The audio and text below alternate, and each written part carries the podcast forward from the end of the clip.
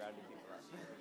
I hate some people like back to the seat. It's always the awkward moment where you're just like standing here like, okay. Perfect time 'cause I just started the recording. That's true. That's true. Do you, do you want to say something on the recording? No kidding. Man, praise the Lord. Why don't we turn back to our seats? And just praying before service, there's just so many things that I felt God was doing in prayer tonight, and uh, can't really pinpoint one specific thing. I just I can tell he was he was doing some things, and uh, just His Spirit just washing over me and cleansing my mind and my spirit. Um, if we could just begin to do that tonight, just let everything go, lay everything down, and just let His Spirit wash over us tonight. In Jesus' mighty name. God, we let go of every care, of everything in our lives. Lord, tonight we give all of ourselves to you, Jesus. Lord, I pray that your spirit would wash over every mind and every heart, Lord that every care and every weight would be set down on the altar, Jesus. Uh, we would leave it there, Lord, not to pick it back up, but to allow you to flow in and through each of us tonight, I pray. Spirit of God, have your way. Whatever it is you want to do, Lord, that we would yield to it, that we would allow your word to minister into each of our hearts, oh God. Lord, I wait on you tonight, Jesus, not in a hurry, but to wait on what you want to do. God, that I wouldn't miss what you call us for. Jesus' mighty name.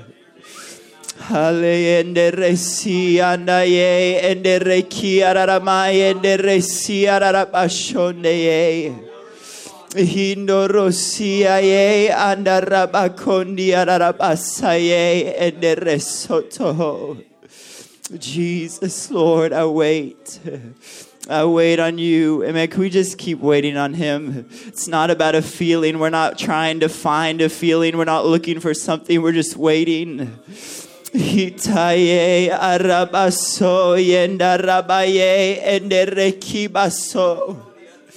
Hindaye aramando roki araramaye enderesi araramando roki ararabaha.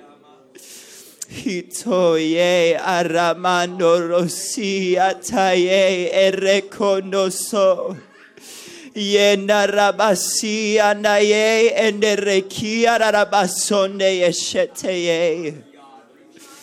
Hito yarabasaye etoroko.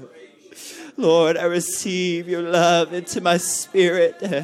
God, I begin to walk where you are leading, Jesus. Hitaye andaramando rokia raramaye neresia rarabashondeye.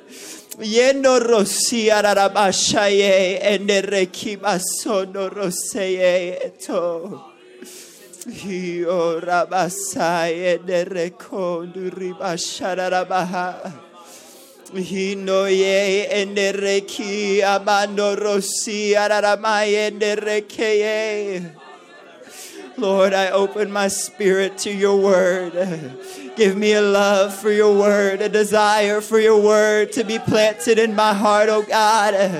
Hitaye andarabasonde rekimaye andarabasondi ararabasha. Yendo rosiaye enderemi andarabasaye etoroko. Hio no rosuli ararabashaye endereki ararabasa.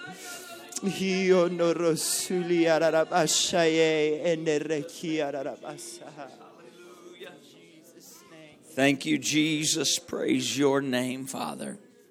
Praise God, praise God, praise God. Amen. May every thought be brought in captivity and obedience to Him. Amen. Praise God.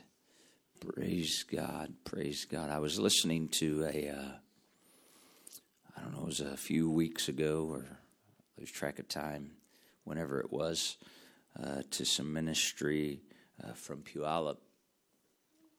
And uh, Elder Johnstone was talking about rest. And um, was having a conversation with one of my boys about that uh, yesterday, I think, and the privilege of rest that God gives. Amen. I, um, I, my wife and others give me a hard time because I don't require a whole lot of sleep. Uh, at least they say I don't, but uh, it really is rest the Lord gives. It's rest the Lord gives. And you know, one of the biggest places that He gives rest so that we're not weary is our mind.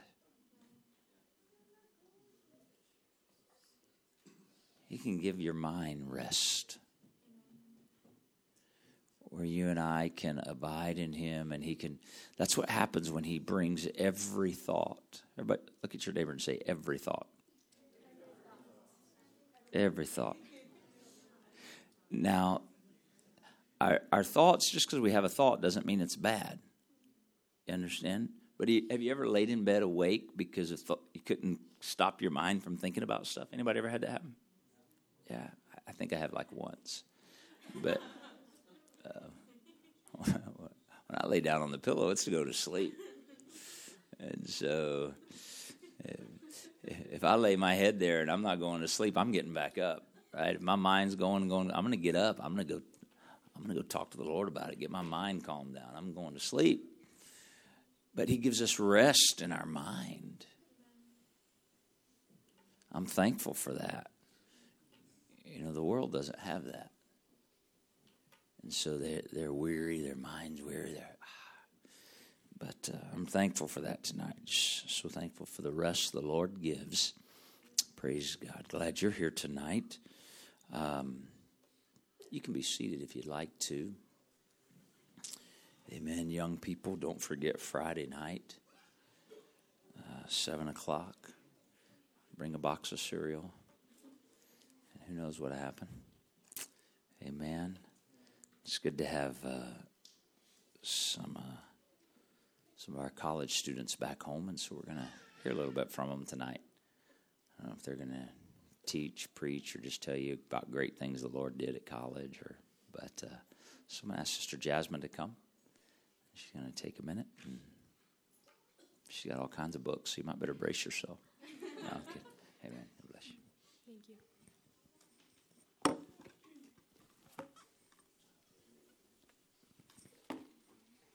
Well, it's good to be home. Praise God. Um, I do have something that I feel that God wants me to share, so I'm going to get right to it for sake of time. But um, so I was sitting on the couch the other day reading my Bible, and I kind of started thinking to myself, you know, like what does it mean to what does it mean to be called? You know, like you go to college and people ask you that, especially Bible college. They ask you that a lot, like, you know, what is your calling, or what do you feel called to do? Um, so the first thing that comes to my mind, and maybe some of your guys' mind, would be, you know, like, do I feel called to the mission field? Do I feel called to be a preacher? Do I feel called to evangelize? Do I feel called to children's ministry or worship team leader? Things like that. Um, so I started thinking to myself, what does Scripture say that it means? Um, where does the word calling occur and what does it mean? So I started searching out in the Scripture, and the first one, or the first Scripture verse that I came upon was Romans 11 29. If you want to turn there with me.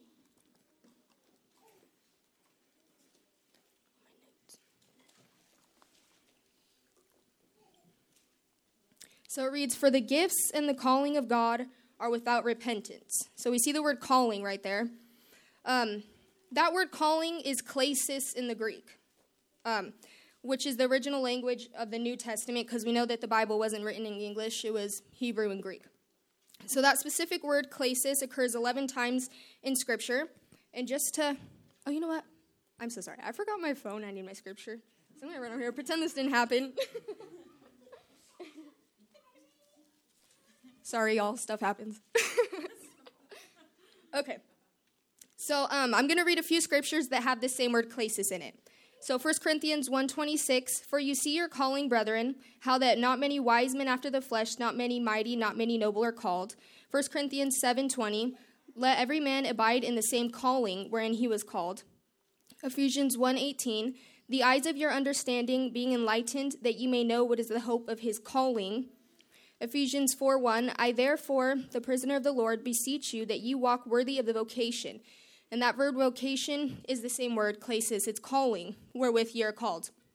So, those are just a few scriptures so that you guys kind of get the context of the word calling that I'm talking about. So, if we go back to Romans 11 29, that word calling means a divine invitation to embrace salvation. So, in other words, it's saying, for the gifts and the divine invitation to embrace salvation of God are without repentance.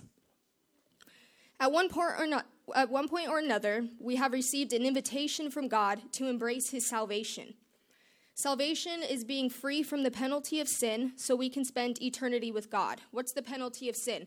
Well, we know that the scripture says that the wages of sin is death. So, how do we get out from the penalty of sin? Well, we're baptized under the under the water, fully submerged in the name of Jesus Christ for the remission of sins. God forgets our sins, and we receive the Holy Ghost, the, uh, the utterance of speaking in tongues. So, just like an invitation has a time and a place where this party or a gathering occurs, that's how it is with God. He writes your name on the invitation, appoints a time and place, and sends it. And you receive his invitation through a brief encounter at a coffee shop, at an at home Bible study, a conversation with friends, or through a family member when you were a kid in Sunday school. However, you received this invitation from God, there was an appointed time, place, deliverer, and recipient. God didn't beckon you to salvation because your friend, your parents, or whomever, whomever is living for him. God doesn't send out mercy invitations, you know, kind of like you're having a barbecue and you invite Susie, so you got to invite Karen so she doesn't feel bad or something, you know? God's not like, oh, like, God's not like, okay, here, you know, I guess you can have salvation. I guess I'm going to you know, draw you in. He does it intentionally because he is intentional. He chose you. He wrote your name on the invitation. You're chosen. You are a chosen priesthood. You're a holy you're holy unto him. So I want you to grab your finger and point at yourself. Say, I am chosen. I am chosen. Now believe it. I am chosen. Okay. Just like he sent that invitation to us to embrace his salvation, he's sending it to others in this valley. He wants to. God wants us to be the deliverer of his invitation. I want my family and I want my friends and I want my coworkers. I want everyone to receive salvation. I want them to be saved. But I want them to experience this because it's it's the most beautiful thing that I've ever experienced and it always it always will be. But just like whoever delivered God's invitation to us was, we need to be equipped. We have to be knowledgeable. We have to be sensitive to the Spirit. We have to be prayerful and obedient to the voice of God. I want to be in alignment with God's plan, His desires, and His will. I want to be sensitive to His voice and where He'd direct me, and I want to obey where He would direct me. Because I know what God has done for me, and I want that for others.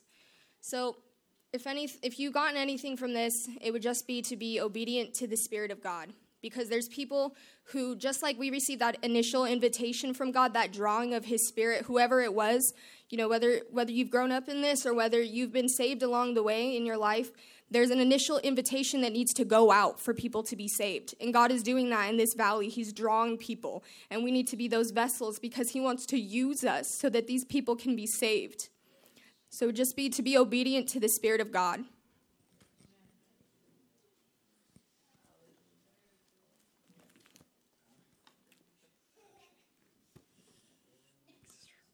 I guess I don't get an introduction, I was told. No,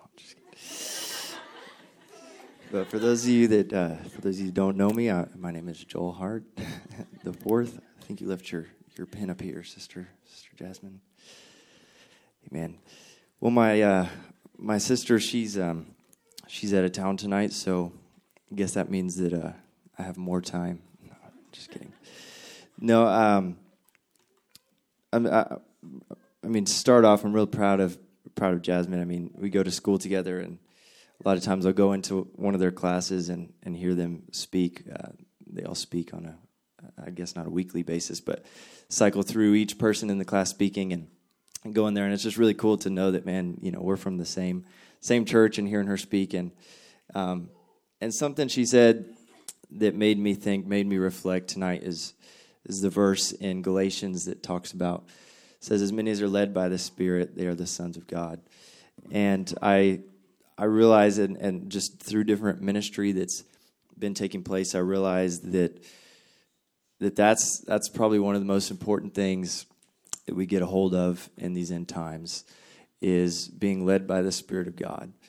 Um, there's a, I mean, I'm in school, and I know many of you are in school. You're you're either in school, you're teachers. I feel like we have a lot of teachers here, a lot of a lot of connections with school. Sister Priscilla's not here, but but there's a lot of there's a lot of involvement with education. Um, a lot of young people who are still in school, and and we need education. You know, there's some common sense things that come through teaching and the education system, but what I realize is that a lot of times we we learn these different things that the world has to teach that are a lot of it is based from the Word of God anyway. You know these the ways of life. It's principles from the Word of God, uh, but sometimes we have to we get to a certain point of you know knowledge, and then sometimes we have to get to a point of unlearning a lot of these things that the world tries to put in us and and still in us. And we realize, man, that this contradicts the Word of God. I'm gonna get that out of my out of my mind, out of my life. This contradicts the Word, so nope has no place in me as a vessel of the Holy Ghost, as temple of the Holy Ghost. And so, if I want to be led by the Spirit of God, I've I, what I've been realizing lately is that you know, we, we, we realize the Spirit of God is something that we can't see. We, we can maybe feel its presence sometimes, but you know, we have the Word of God that's that's what we can see and, and read and but sometimes in, in my own life and walk with God I, I can tend to like separate the two and I can, you know, pray a lot and try to be in the spirit a lot and then forget that his word is is you know the it's the blueprints it's the principles it's the it's it's what he he'll speak to me through.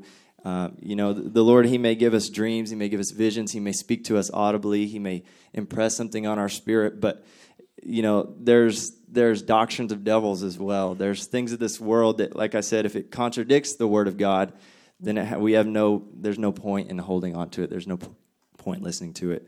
And so what I've realized is that in my effort, in my attempt to to walk in the Spirit, to be led by the Spirit more and more, um, the more that I get in the Word of God, the more that I am ingesting the Word of God and and just letting it saturate my mind, saturate my life. Then when I feel like okay, I'm going to be led by the Spirit in this situation, then as I'm led by the Spirit, then things from the Word of God are drawn out of me. Things from the Word of God just kind of come to the front of my mind and, and I realized, man, that's not my thought. That's not that's not something I just thought of that was cool and good that that I needed to say to this person, but because I've been spending time with him through his word, now as I'm led by the Spirit, the two just intertwine. And there's we've had we've had this evangelist in, in Stockton for for the whole year since since the end of December, and something that he says and prays is, uh, and I think it's so it's so true. He he prays that that this word would be made flesh in us you know because the bible says in john 1 that that the word became flesh and dwelt among us and we know that that was jesus who who became flesh. And um, and so i think it's i think it's very applicable that that this word can become flesh in us as well. This word can then be manifested in and through us uh, and in the world and, and where we're at. Um, and and and i believe that that's that's what we need to see happen um, I, I, do have a, a, couple things in the Word uh, that I want to share, and I, I, don't I don't plan to take long, but I, I I've just been as I've been reading the Word. It's funny how this happens. You you read the Word, and as you read the Word in fellowship with the Lord, um, these things just kind of stand out to you. Sometimes, you know, I I try to ha- I try to keep a reading plan, a weekly, I guess yearly reading plan that that I read every day, uh, these p- portions of Scripture and and uh, just portions from m- multiple books throughout the Bible, and and uh, it it was just blowing me away throughout this whole week, and then even today, how how these different scriptures. Uh, I was like, man, Lord, did you put this reading plan together or something like years ago? Because all this stuff, like chapter 26 here and chapter 26 here and another book, it's like talking about the same thing. And and I think, well, you know, you weren't even the ones that put the chapters here originally. That was man. And so all this stuff just kind of going through my mind, but realizing and as as I try to be sensitive to the Spirit, realizing that He's going to make things kind of just stand out to me. All of it, all of it's His Word. All of it is you know inspired by Him. But at different times and at different seasons, as as as we're waiting on Him and as we're you know we're living in this world. There's things that'll just stand out to us and then it'll apply exactly where we're at.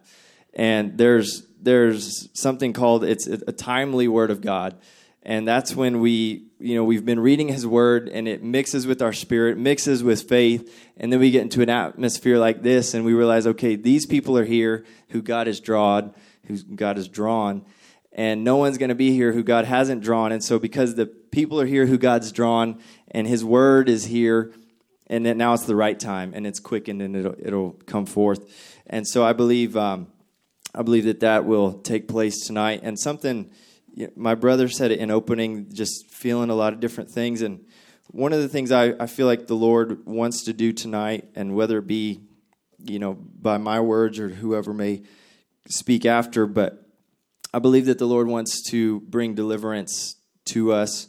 And um, yeah, in whatever way he would he would see fit. But I really believe that he wants to bring deliverance and restoration. And so, if you have your Bibles, uh, look with me at Genesis chapter twenty six.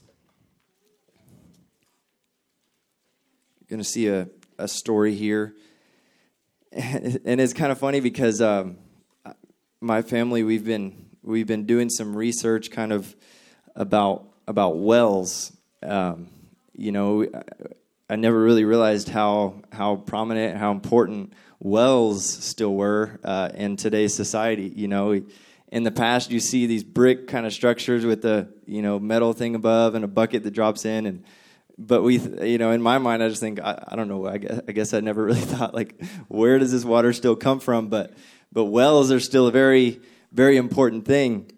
And I remember when we first started kind of dialoguing about this a few weeks ago I made the statement because of something. I said, "Man, that you know that could preach," and and I had I had no intention of, of coming today and be like, "Oh, I'm gonna, I'm gonna make this fit and make this something that could preach," because that is opposite of of a timely word of God. That's it's not really how it's supposed to work. But but it's amazing how He uses things in the natural, things things in the real world to to uh, line up with Scripture and uh, get it on a level where us humans can can understand it.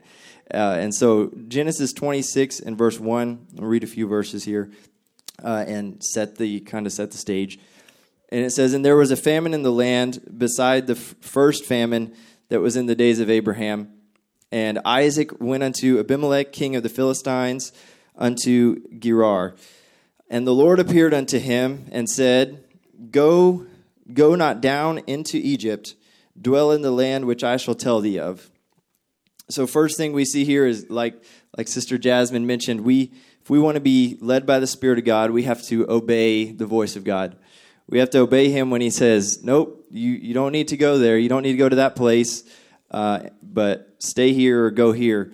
And it's interesting because you know his father went to the land of Egypt at one point. His his father had had done all these things, and and um, so he so he in verse three he sojourns in this land and um, or the Lord still speaking, actually, it says, Sojourn in this land, and I will be with you, will bless you, for unto you and unto thy seed I will give all these countries, and I will perform the oath which I swear unto Abraham thy father.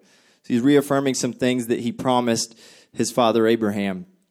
He said, I'll make your seed to multiply as the stars of heaven. I will give unto thy seed all these countries, and in thy seed shall all the nations of the earth be blessed, because that Abraham obeyed my voice and kept my charge, my commandments, my statutes, and my laws. There it is again. Because of Abraham's obedience, the Lord's blessing is coming upon his son. Um, and then the story goes on, and this is where it gets interesting. It goes on, and Isaac, he where he's at, he uh, he he apparently has a, a, a, beautiful wife, and he gets he gets afraid that the king or the people of of this land are going to look upon her and want want her to be their wife, and so he, for whatever reason, does the same thing that his father did, and he lies and says, "No, she's my sister. This this Rebecca, this pretty girl that I'm just walking around, you know, everywhere with, is is my sister." And why they believe that, I don't know, but and then they saw something that uh, proved otherwise and said, "Okay, she's definitely your wife." And what I think is interesting is is what the Lord I and I'm sure there's a lot of other things, but one of the things I think the Lord is showing us in this passage is how how much of a human Isaac is, just like his father Abraham was. we, we know of Abraham as, as the father of faith, and we see him, you know, in Hebrews 11 and throughout Genesis, and we just, and with many with many characters in the Scripture, we can put them on this pedestal and and think that okay, that the things that they accomplished, we we have no you know chance to accomplish. And I think that through this passage, the same struggles that Isaac had as his father had, I think the Scriptures are showing us, look, he's human, he's going to struggle in the same areas um, and so you skip down to verse verse 12 and remember the Lord told Isaac to remain in this land. He told him to sojourn in this land. Verse 12 says, Then Isaac sowed in that land, and he received in the same year an hundredfold, and the Lord blessed him. And the man waxed great and went forward and grew until he became very great. And then it talks about different possessions he has and and uh, herds and and then it says the, Philist- the Philistines, they envied him. And then going on, says, For all the wells which his father's servants had digged in the days of Abraham his father, the Philistines had stopped them and filled them with earth, or they'd filled them up with dirt. And Abimelech said unto Isaac, Go from us, for thou art much mightier than we. They started to say, Look, okay, you know, we're, we're comparing a little bit here, and we realize you just came into this land and within a year's time, you've reaped a hundredfold. This is it's something that it's a supernatural thing that took place because of, as we see the verses before, because of the blessings of God and because of his obedience and his alignment with the Word of God. There's blessings a hundredfold in his life. And we know that this happens, this can happen in the natural, but what I believe in and have seen and and and when I came in, and when I came in on, on last Wednesday night, which was was my first first full day back, uh, back from California, back from school. Uh, we got here a little bit before service, and and just as we began to pray before that service, I and there were some different things that had been spoken in Stockton that that I can tell it's just the voice of the Spirit to the church today, and but what it, it was I, the only way I know how to explain it, what kind of I felt like happened when I got here on that Wednesday night and began to pray was was that the Lord just sort of he sort of just brought me into alignment and brought me into where we are as this congregation. Uh, whether it was in my mind or spirit, I, I don't know. I don't know how to explain that. But the things he just started talking to me about regarding harvest, regarding uh, what he wants to do in these valleys, um, I've, I've, and I know I've seen it. I've been I've been in California. I've I've traveled around California a little bit here and there and heard the voices. It's the same voice. It's the voice of the Spirit. As men of God have yielded to the voice of the Spirit, and I've realized. I guess you could say, kind of felt the pulse pulse of the Spirit of God, and I believe and and know that we're closer than ever before to to His return. We're closer than ever before to the catching away of the church when he's going to finish his plan. You know, he's going to do what he needs to do with Israel, and then it, it, it's all going to be over. Um, and what I what I feel and know is that as as revival like we've never seen before begins to unfold, as as these things begin to happen, there's you know we're going to face we're to face new things essentially, and there's an old old saying I don't I don't know who said it, but an old saying that's kind of funny, and it, it says, New levels, new devils. and uh, uh maybe, maybe you've heard that before, and I, I don't know, you know, how true that is in Scripture. But what I see, and we're going to read a little bit more here and, and see what it has to say, but what I see in my own life and throughout Scripture and just the precedents that Scripture sets and the principles it shows is that there may be, you know, demonic things in the world we have to war against, and, and there is. But I think that our greatest opposition, our greatest enemy, is always going to be our flesh. It's always, and, and if we're not careful, it's, it's not only our own flesh, but we can then turn it and say, okay, now my opposition, because Azario is also flesh, now my opposition is, is Azario. Because, man, he's, he's just as human as me. And, you know, maybe let's take it back to the story so Azario doesn't get offended at me but maybe you know isaac saying look my father he was just as bad as me or he did these same things so it justifies what i'm going to do you know i'm carnal i'm fleshly i'm, I'm going to make this mistake and you know however you, you fill in the blanks whatever whatever happens for you but what I realize is is that more than ever before, and you see. I think it's in in the book of Timothy when it talks about people with with itching ears that they just want to hear some new doctrine. They just want to hear some new thing, and it talks about them being deceived and deception coming and and it, again it talks about doctrines of devils. Um, and I know that's kind of a weird thing to to hear, and I, I you know I don't I'm not going to go out on the street and just tell anyone like, hey, you you're not giving over to doctrines of devils, are you? But but there's a spirit of the air. There's there's things in in this world that that would try to take us away from the truth and the principles of the Word of God, from being led by the Spirit of God. And and it's things that what I've realized is, you know, the enemy, the the enemy of our soul, he's he's kind of been doing this for a while. And so he he he studied humanity for thousands of years and he looks and he says, okay, like they, they, they, struggle with the lust of their flesh. They struggle with the pride of life. They struggle with things that they see, things that they hear, that they want, that they desire. So I'm going to, okay, here's Eve. I'm going to give her this fruit that looks really good to the eye to eat. Or here's this person, you know, that he's a man. And so, sure, you know, I'm going to put a beautiful girl in front of her like he tried to do with the Philistines. And, and, and the Lord said he would have cursed them all. He said he would have cursed the, the Philistines if it wasn't for them realizing that this was actually Isaac's wife. Um, anyway, that was just kind of that was a side note. So let's let's read a little more here, and I believe that uh, is going to all come together.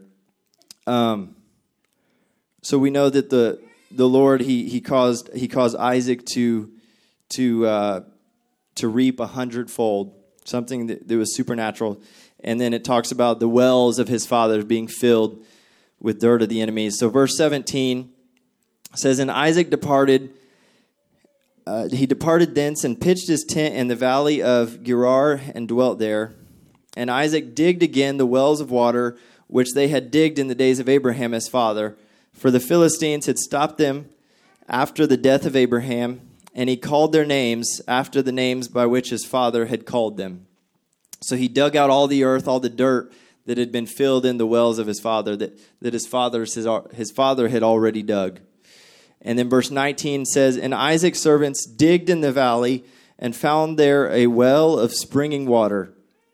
So now they've dug out the wells of, of his father. They've, they've unearthed the, these old wells, but now they, they've gotten to a place they, they, they've grown and, and they've prospered, and now they realize, okay, we, we need a new well. We have to dig something on our own. We have to, we have to get some water for ourselves. And so they dig this new well, and water sprang forth. But verse 20 says, The, herd, the herdmen of Gerar did strive with Isaac's herdmen, saying, The water is ours. And he called the name of the well Esek, because they strove with him.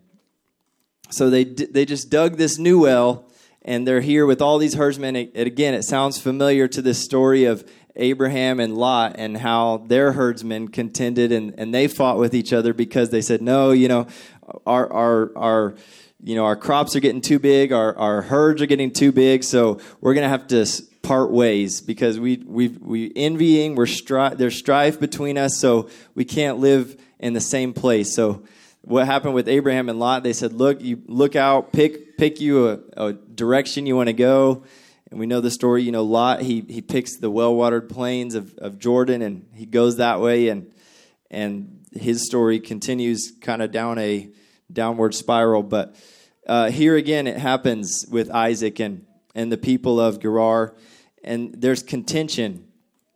And it's so interesting because what what Isaac decided to name the well, that, that word Esek or Esek, however you want to say that, uh, it, it, it literally means contention so I think it's so interesting how the Hebrews they they, they, they kind of thought uh, really literally. They you know they named things based on exactly what took place or, or you know what was there. Uh, and and so they understand it and and their you know mindset and understanding Hebrew a lot better than we can.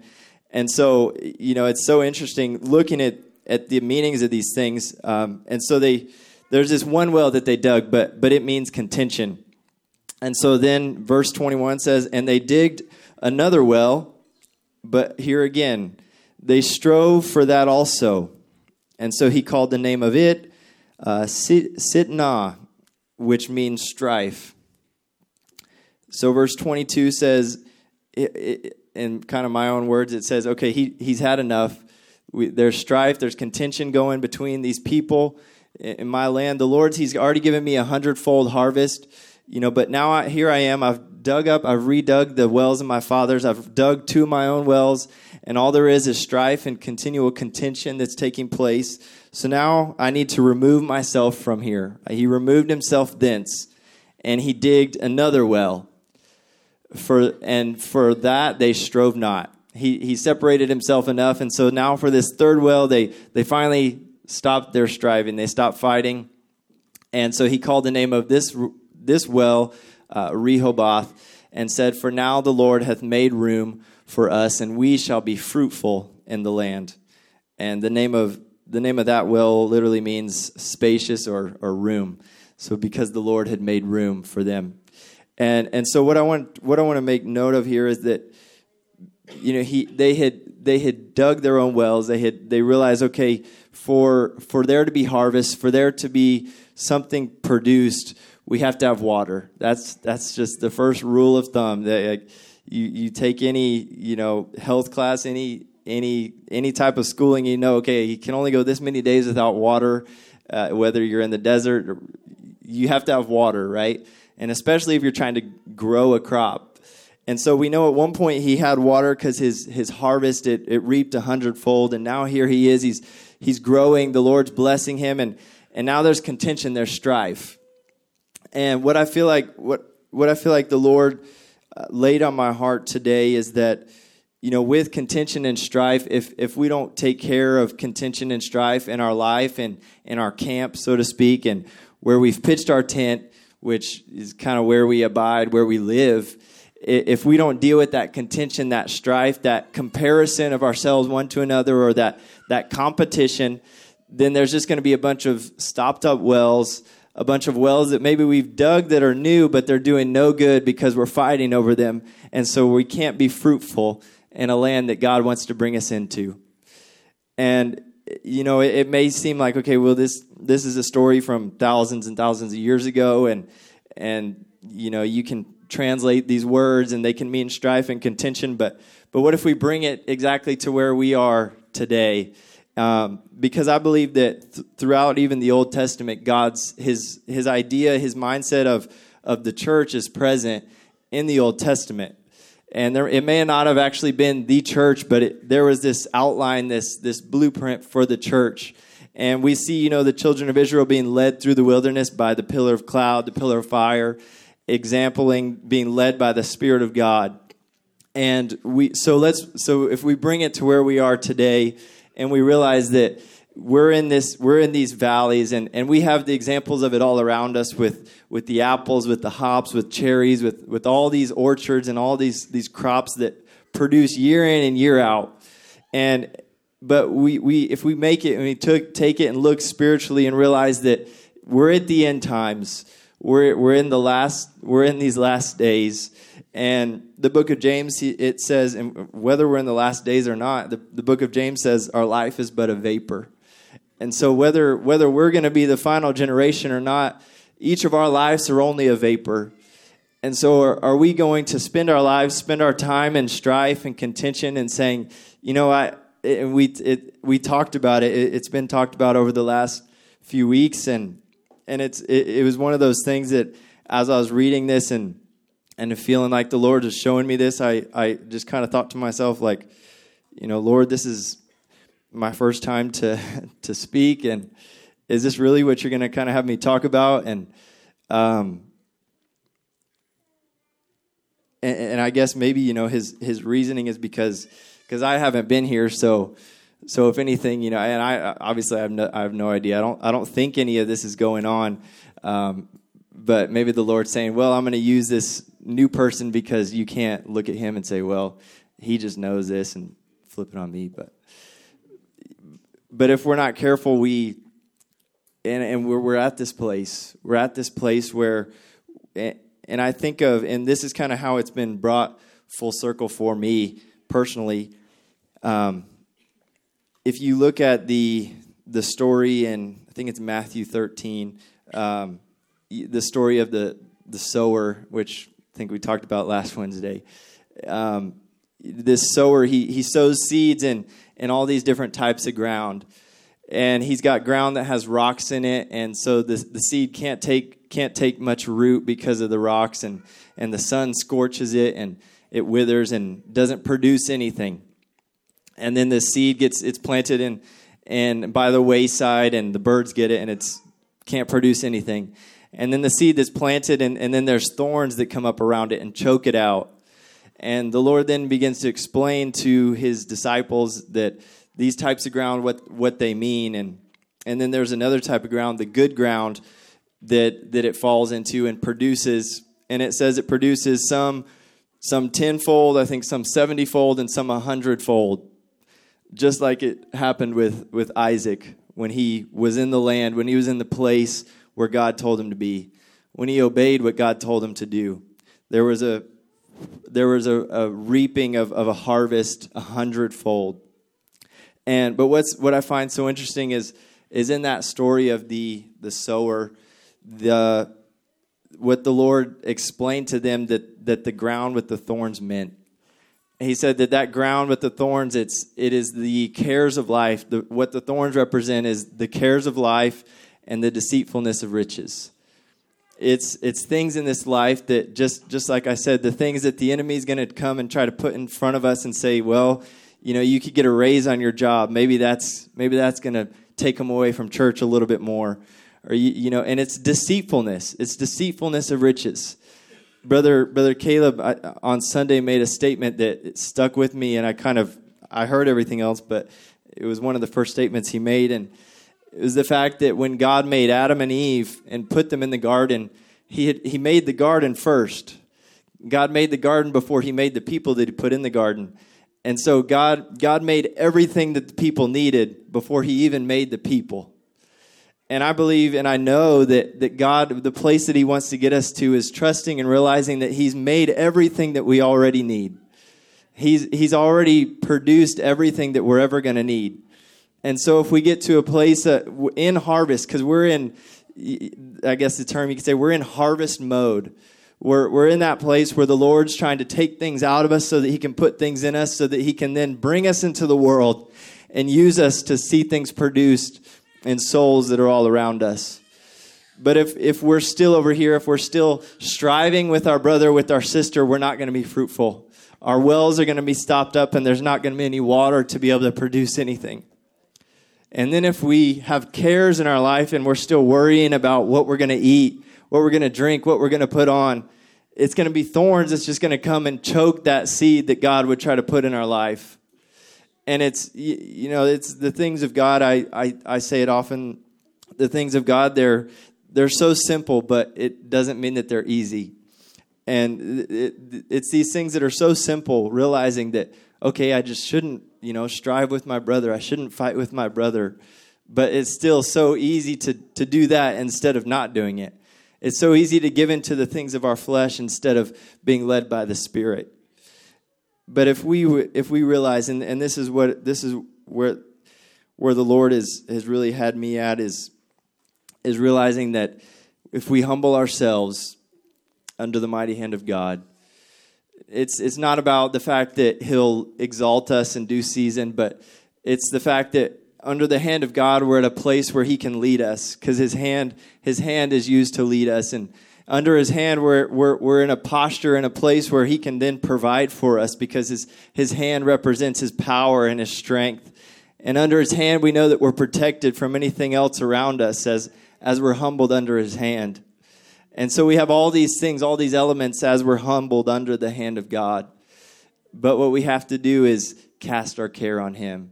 We have to cast all those things that would choke out the seed of the Word of God from being produced in our life, that we can then go and see it be produced a hundredfold. And I know that in this end times where we are is it's it's at that point. It's at it's at that point of, of God wanting to say, you know what, I'm I, I need to take some of these things out of you so that I can put this in you, so that I can see a, a so that I can see a harvest, so that I can see you go into the world and have something to give to them. Because if we still have all these cares of our own life and we haven't trusted God enough with, with our cares, then he, he can't take us into the world and and take from us and give to other people because we, we're still worried about, man, I don't even know what I'm going to eat tomorrow. Instead of realizing that our Heavenly Father has already provided it, He's already taken care of it. And um, just there's one other verse that that I read today that really that really uh, tied in with all of this that I want to read really quickly. Then I'll be done. James uh, the book of James, chapter 3.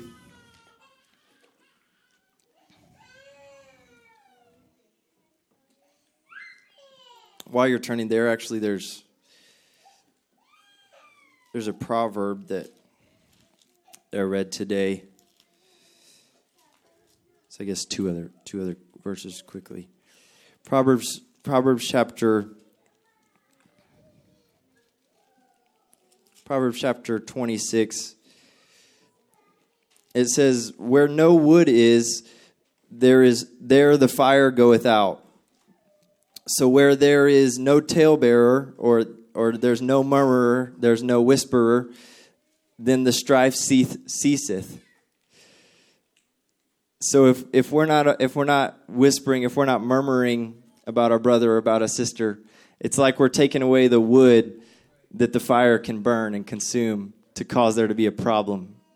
If it, it's it's almost like our words are the wood, and if we'll just shut up sometimes, really, if we'll just shut our mouth and say, you know what, uh, maybe I'll just go sow something positive instead of talking, and you know maybe it's never going to get to my brother, maybe maybe his Azario is never going to hear me talking about him. But I know that I'm still creating a fire over here because I'm the one that's murmuring. I'm the talebearer that's murmuring and causing more contention and more strife. And the next verse says, As coals are to burning coals and wood to fire, so is a contentious man to kindle strife. And then, whoops.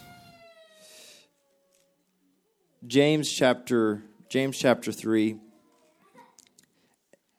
and I won't read all of this but I realized as I was reading the the verses at the end of this chapter how how the verses prior to it talk about the tongue, how the tongue is an unruly member that no man can tame, and how our tongue is is set on fire by by hell and all this crazy stuff that we realize this little member, the smallest of our members, how how much trouble, how much problems it can create. Um, and we, we out of the same mouth proceeds blessings and cursings, all these things, but where I want to read is uh, verse 13. James 3 and 13 says, Who is a wise man and endued with knowledge among you? Let him show out of a good conversation his works with meekness and wisdom. But if you have bitter envying and strife in your hearts, glory not and lie not against the truth. For this wisdom descendeth not from above, but is earthly, sensual, and devilish. For where envying and strife is, there is confusion and every evil work. But the wisdom that is from above, and this is how you tell the difference the wisdom that is from above is first pure, then peaceable. It's gentle and easy to be entreated. It's full of mercy and good fruits without partiality, without hypocrisy. And verse 18 says, And the fruit of righteousness is sown in peace of them that make peace. So I don't know if I don't know if any of this all if, if this all makes sense, if this all connects, but what I believe and know that where the Lord wants us to be is as his church, as his body, that we be at peace with one another that we be sowing peace and righteousness among the body so that we can take his word, take the seed of his word out into the world and to the harvest that's ready, that we can be ready ourselves to go and to reap that harvest. Amen. So I wonder, I'm, I'm going to turn this over, but I wonder if we can just, right where we're at, if we can just close our eyes and, and pray that the Lord would plant this seed in our hearts tonight. Jesus, I want no strife or contention in me, Father.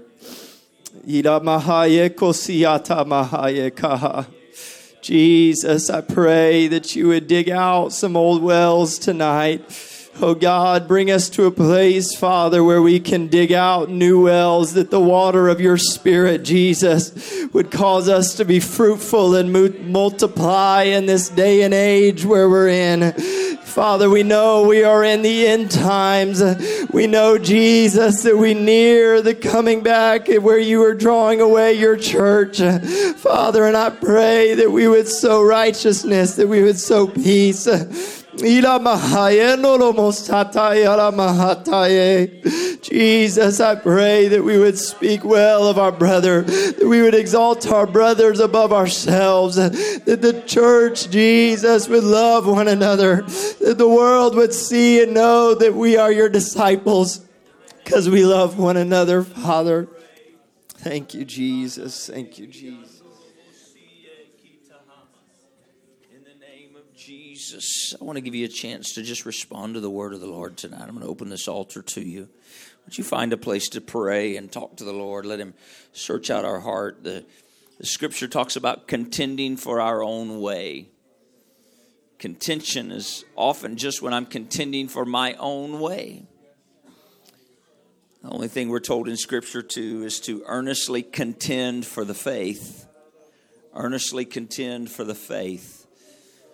On, would you find a place and talk with the Lord tonight? Jesus, in your name. Father, I don't want to contend for my way. In the name of Jesus, I want my words and my thoughts and my conversation to be of you, Father. Lord, if there's conversation about my brother or my sister, let it be edifying, encouraging, strengthening, Father. If there's thoughts in my mind or my heart about my brother or sister, Father, let me identify the source swiftly by what those thoughts are producing, Father. That there be no contention or strife, that your will would be wrought in the body of Christ and in the earth, that we would be fitly framed together, Father for your purpose in this hour, for your purpose in these valleys. In the name of Jesus. In the name of Jesus. In the name of Jesus.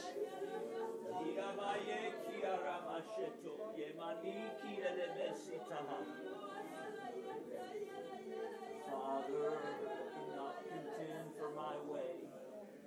Let me not contend for my way. Let my way be crucified. Let my will be crucified. Let my desire be crucified. That your will would be done. That your will would be done, Father. In the name of Jesus, in the name of Jesus, in the name of Jesus.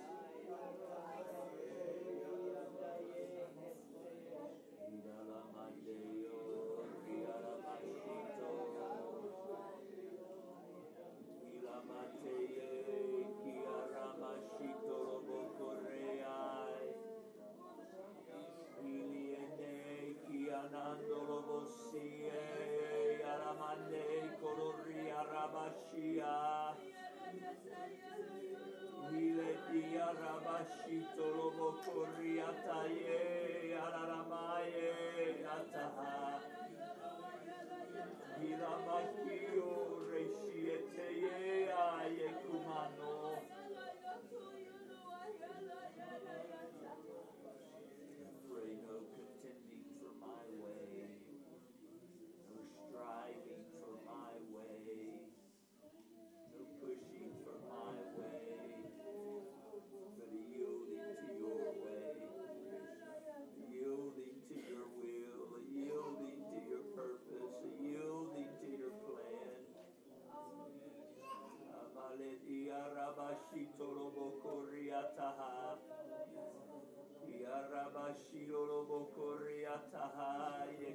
I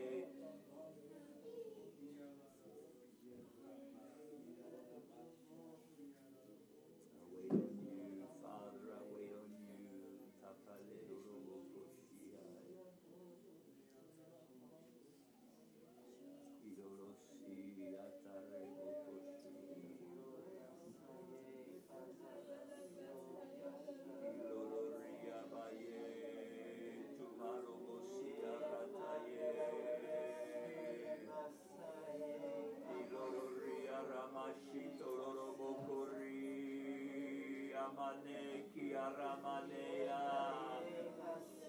Iloria ramashia.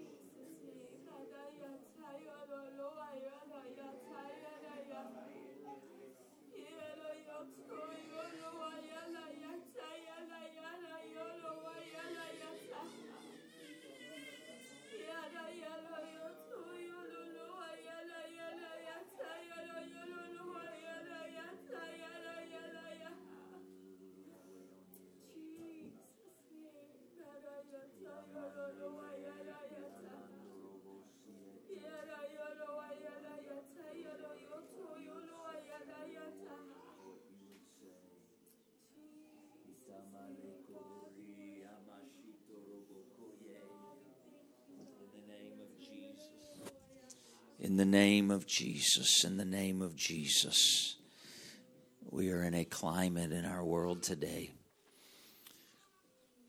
where many are contending for their way. Uh, as human beings, I'm pretty sure we've always been opinionated. Um, but now there's just more avenues to get it out there. And so it it allows people to contend for their way, and now they can they can contend for their way behind the security or the safety of a keyboard or a digital device. They can promote their way without looking someone in the eye. And they can continue to feed contention and strife. I um, uh, anybody ever heard of the term passive aggressive? A couple of us. Um, there's there's different reasons. I've been I've been reading about passive aggressive nature the last little while. Um, there's different reasons why. I won't go into all that. You go read it and study it yourself. It's interesting. Um, I there were things I would do at times in my life, and I would be praying about them and talking to the Lord. I, I've always asked God, God, if there's something in my spirit or my action that doesn't please you, I don't want to hide from it. That makes sense.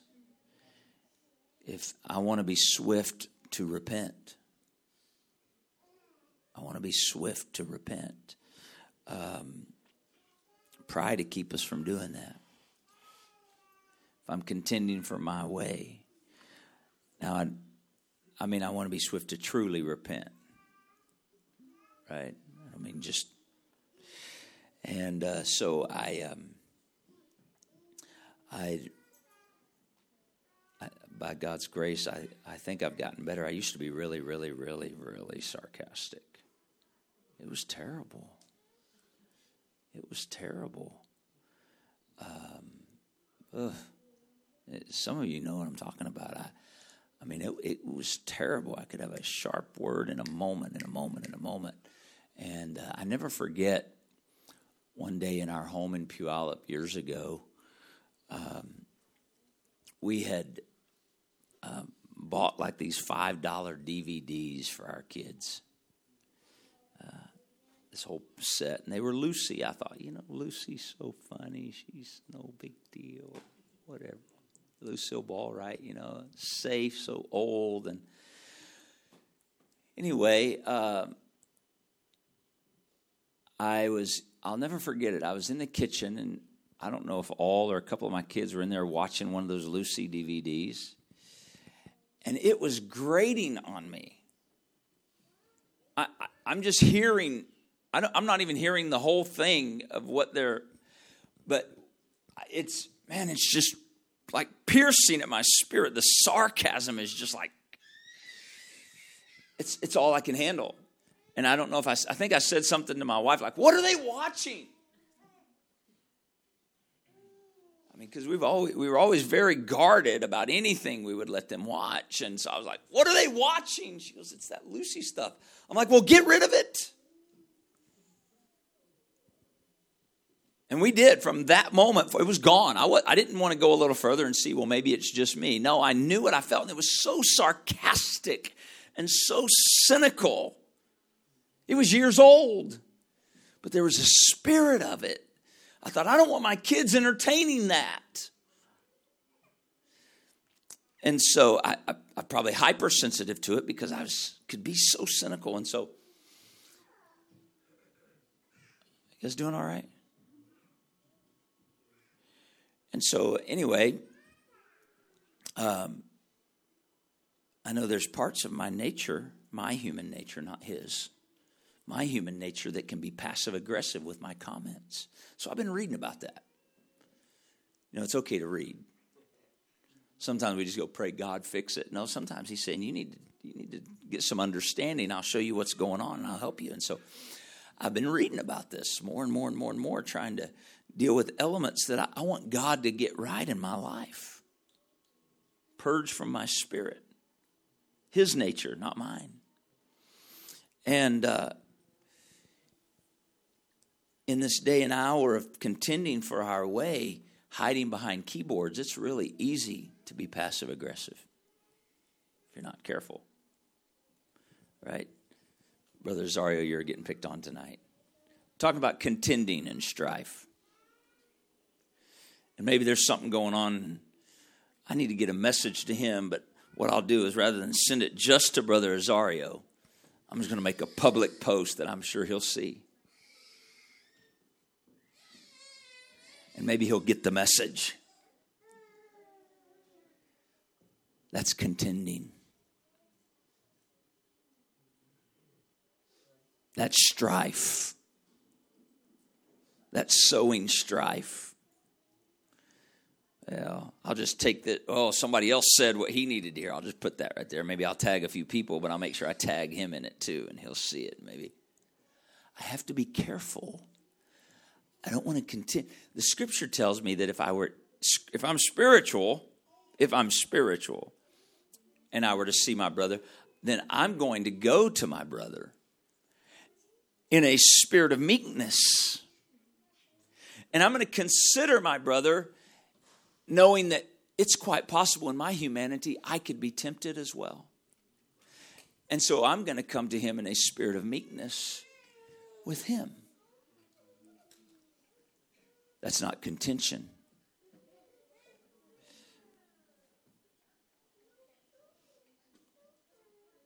You know, the Lord keeps dealing with this along the way. It was a few weeks ago, the flowers talked about murmuring.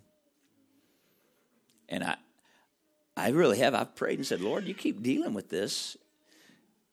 Either A, you're just really making sure we get this in our spirit so that it doesn't creep in and do something as you're reaching into the harvest through the body, or B, I'm just totally, completely blind and ignorant, but you see what we do not see, which I know is true.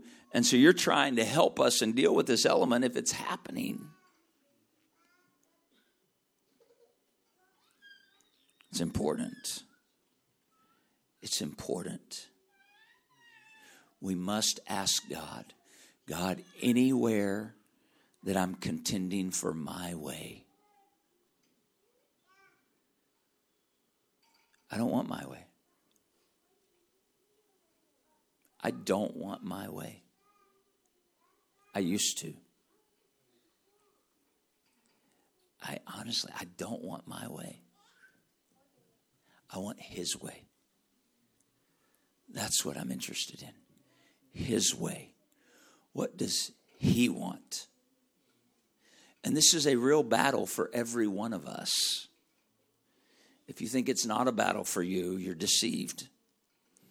It was a battle for the Lord Jesus Christ Himself. It's a battle for you and I. He had to deal with it in the garden. He said, Nevertheless, not my will. If it's possible, let this, I want my will. If there's any way it's possible, do what I want. Nevertheless, not my will. What was he doing? He was saying, Father, do away with what I want so that what you want is done. But if I contend for my way, it's a sure sign I'm not yet submitted to his way.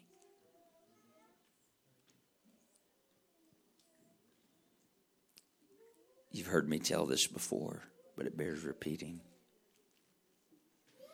I walked into a conversation with Bishop Wright a few years ago. And I had been waiting for him for almost, my wife and I together had been waiting almost eight hours to meet him. We were supposed to meet him about five hours before. I wanted to come home. I was on the other side of the mountains. Long story short, I walk in. He he walks in. He says, "How you doing, brother Hart?" I said, "I'm surviving." That was my response. I'm surviving. My wife went off to the restroom really quick, and I said, "I'm surviving." He said, "That's your problem." I said, "Well, thank you. It's good to see you too, brother Wright." I didn't say that. That's what I thought. I didn't say anything. He said, "That's your problem. You're not dead yet. You're not dead yet." We've spent a lot of time here ministering about dying to self through the years. I think probably one of the last things that we die to is our way of thinking.